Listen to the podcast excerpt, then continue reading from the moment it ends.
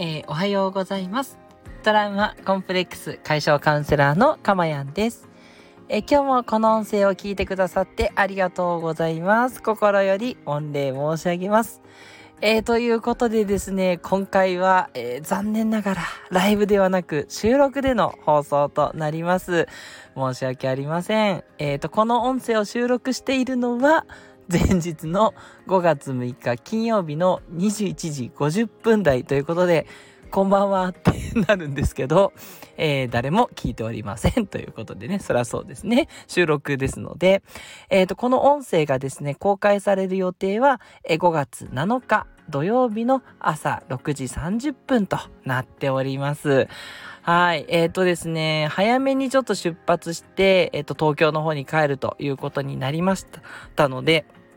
もう多分この音声が公開されてる頃は、車を運転しておりますと。いうことでね、ちょっと今回は収録という形にさせていただきました。はい。結局初めてですね。このゴールデンウィークなんだかんだで毎日生で放送できたので、ちょっとね、今日だけということでね、また、えー、明日の5月8日日曜日から戻りますのでね、ちょっと今回だけね、ご容赦をということでね、よろしくお願いいたします。そしてね、まあ、やっぱり、あの、今回最後ですので、えっと、画像の方はですね、また、尾道からね、えー、海を眺めてのね、すごく天気の良い一日の、えー海の風景ということでお届けしました。やっぱりね、まいろいろ好きなんですけど、やっぱり海が好きです。ということでね。はい。いつもね、あの気持ちいいね、あのビーチの映像、あの画像にしてますけど、えー、本当のね、えー、海の画像、私が撮った画像ということでね、少しでもね、皆さんに気持ちの良いね、朝のイメージをね、していただけたら嬉しいなと思います。やっぱりね、一日の計は朝にありじゃないかなというふうにね、思ってますんで、ぜひね、あのー、この気持ちいいイメージでね、一日を始めていただけると、それだけで幸せになるんじゃないかなというふうに思っています。はい、えー、この放送はですね、えー、今の私の癒しの声を聞いていただいている幸せと、えー、一つね、テーマにね、沿ってお話をするんですけど、そのテーマをね、あなたが理解して、そして日々実践していただくことでね、自動的に幸せになってしまうというね、そんな素敵な 自分で言うなプログラムと なっておりますのでね、ぜひぜひね、えー、お聞きいただけたら嬉しいです。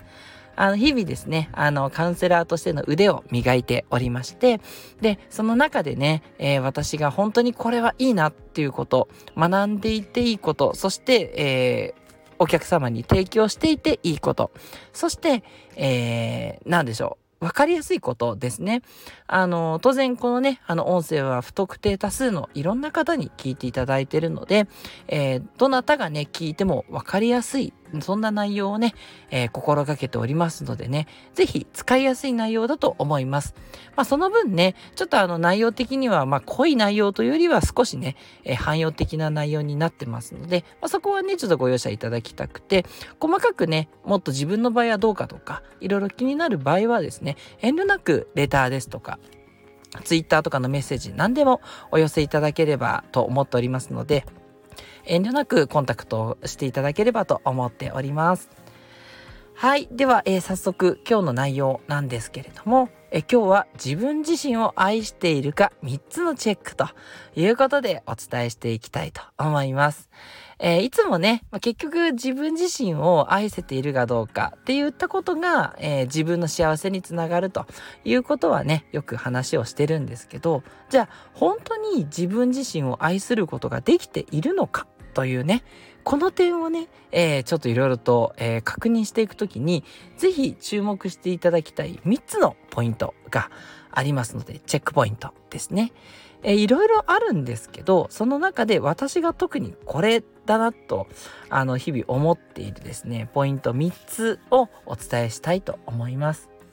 まず1つ目は、自分で自分を満たすことができているかということです。自分で自分を満たすことができているかですね。つまり周りの人間関係がいいとか悪いとかで幸せかどうかとかそれから環境ですね。与えられてる環境、仕事だったり、家庭環境だったり、まあその他もろもろの、そういったどんな環境で今自分が過ごしているかに依存してる、そこによって良かったり悪かったりする。だと、これはですね、やっぱ幸せが不安定なってしまうんですね。そうではなくて、自分で自分を満たしている。これができているかどうかということなんですね。これができていることがまず自分を愛しているかどうかの条件になります。はい。あの、周りに影響されて、これがいいとか悪いとかっていうことだと、それは本当の意味で自分自身が愛せているかというと、ちょっとね、微妙なところがあるので、ぜひね、ちょっとご自身を振り返っていただいて、きちんとね、どんな環境でも自分で自分を満たせてるか、それが自分自身を愛せていることになるというふうに私は考えています。はい。そして2つ目のポイント。自分で自分を楽しませているかっていうことですね。自分を愛している人っていうのは自分で自分を楽しいところに追い込むことができるんですね。自分で自分を楽しい状態に持っていくことができるということです。もちろんね、あの常に楽しいかっていうと、まあ大変な時もあるし、しんどいこともあるんですけど、それが終わった後で、ああ、今日よく頑張ったねっていうことで、自分で自分を楽しませるっていう、自分に自分のご褒美を与えてあげるっていう感じですかね。何でもいいんですけど、まあ一日の終わりにビールを飲むでもいいし、なんかこうご機嫌になるようなね、漫画を読むでもいいし、お風呂にゆったりと使ってでアロマオイルでちょっとね癒しの匂いを嗅ぐとかもう何でもいいですあの何でもいいんですけど自分で自分を楽しませる満たす時間をちゃんととっているかどうかっっていうことですね。だ自分で自分を接待しているようなイメージです。はい。でもちろんねあの家族がいる方は家族を優先しなきゃいけないですし子育てがあったりねそれから介護とかがある方はそっちを優先しなきゃいけない時はもちろんあります。それは当然そうなんですけどその後でちょっとでもいいからきちんと自分で自分を満たす。つまり、えーと、大変なことがあってもそこから癒しの時間っていうのをきちんととっているかどうかということですね。でそのことによって自分が犠牲になっている感がちゃんと減らせているかどうかっていうことが大事なんですね。つまりここで家族を優先しすぎてしまって自分はこんなに身を粉にしてるのにみたいな犠牲感が出てるっていうのは自分で自分を愛していることにはなっていない状況なんですよ。なのでもう一つ目のチェックポイント二つ目のチェックポイントは自分で自分を楽しませているかどうか。これをね、是非とも振り返っていただきたいと思います。そして3点目は、頑張りすぎて消耗させていないかどうかっていうことですね。一時的に仕事や家事育児介護で忙しいっていうのはもちろん大丈夫です。ただそこで頑張りすぎてしまって消耗しているっていった状況を続けてしまっていないかどうかっていうことですね。はい。ちょっとねこの状況にやっぱりなってしまってるっていうのはやっぱ自分自身を愛しているとはちょっと言い難い状況っていうことですね。つまり自分で自分に鞭を打って馬車馬のようにこき使ってしまっているっていうことなんですね。はい。やっぱりこの状況はですね、まあ残念ながら、こうちょっと自分をね、ちゃんと尊重してるとか愛しているというふうにはやっぱり言えない状況。言ってしまえばね当たり前のことなんですけどただね意外と日本人はやっぱりこういう人が多いんですね。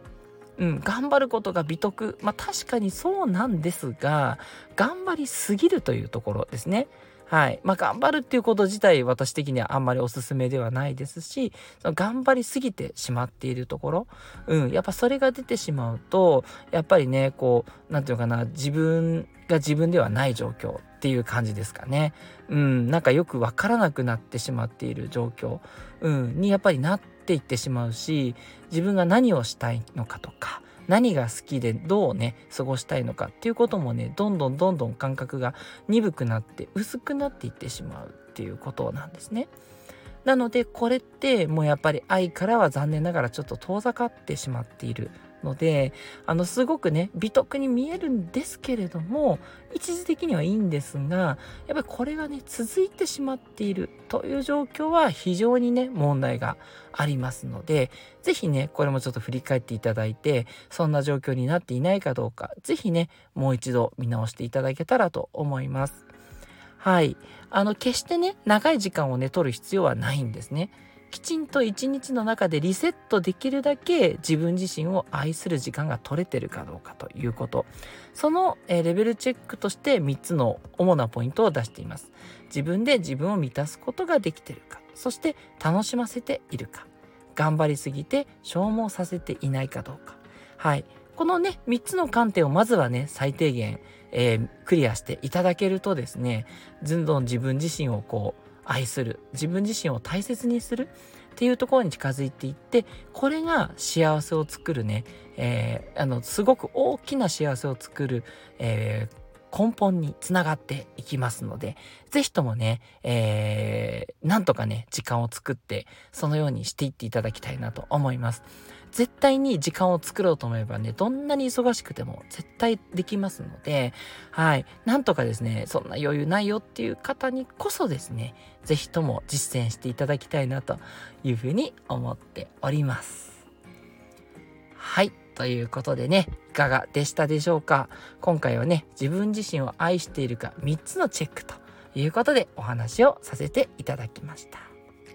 え今回のね、放送が良かったという方はですね、ぜひいいねを押していただければと思います。あの、いいねのね、えー、数が増えてもですね、あの、だから収録にしようということは一切ありませんので、もう私はやっぱりライブが大好きなので、もう今回は仕方なくですね、収録をしていますので、遠慮なくね、あの、ライブか収録かではなくって、内容がね、良かったかどうかでご判断いただけると嬉しいです。